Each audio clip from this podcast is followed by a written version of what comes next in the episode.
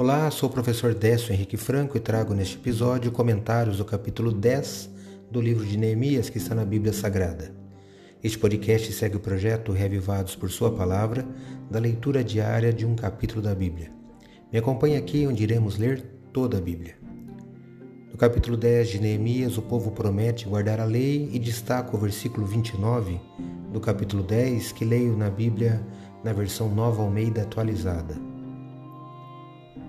firmemente aderiram aos seus compatriotas, os nobres, e prometeram, com juramento e sob pena de maldição, que andariam na lei de Deus, que foi dada por meio de Moisés, servo de Deus, que guardariam e cumpririam todos os mandamentos do Senhor, nosso Deus, e os seus juízos e os seus estatutos. Neemias capítulo 10, verso 29.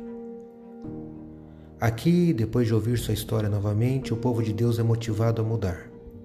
Eles querem permanecer fiéis em fazer o que é certo e por isso decidem fazer uma aliança para andar na lei de Deus, como eu li. A motivação admirável deles era que eles não abandonariam a casa de Deus. O problema era que suas promessas humanas não tinham o poder de transformar. Eles falharam muitas vezes ao longo de sua história mas Deus sempre os atendia quando clamavam por Deus.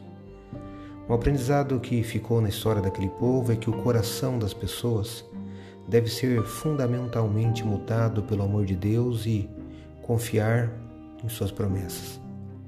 A menos que os esforços do homem para guardar as leis de Deus sejam divinamente motivados e espiritualmente energizados, eles falharão.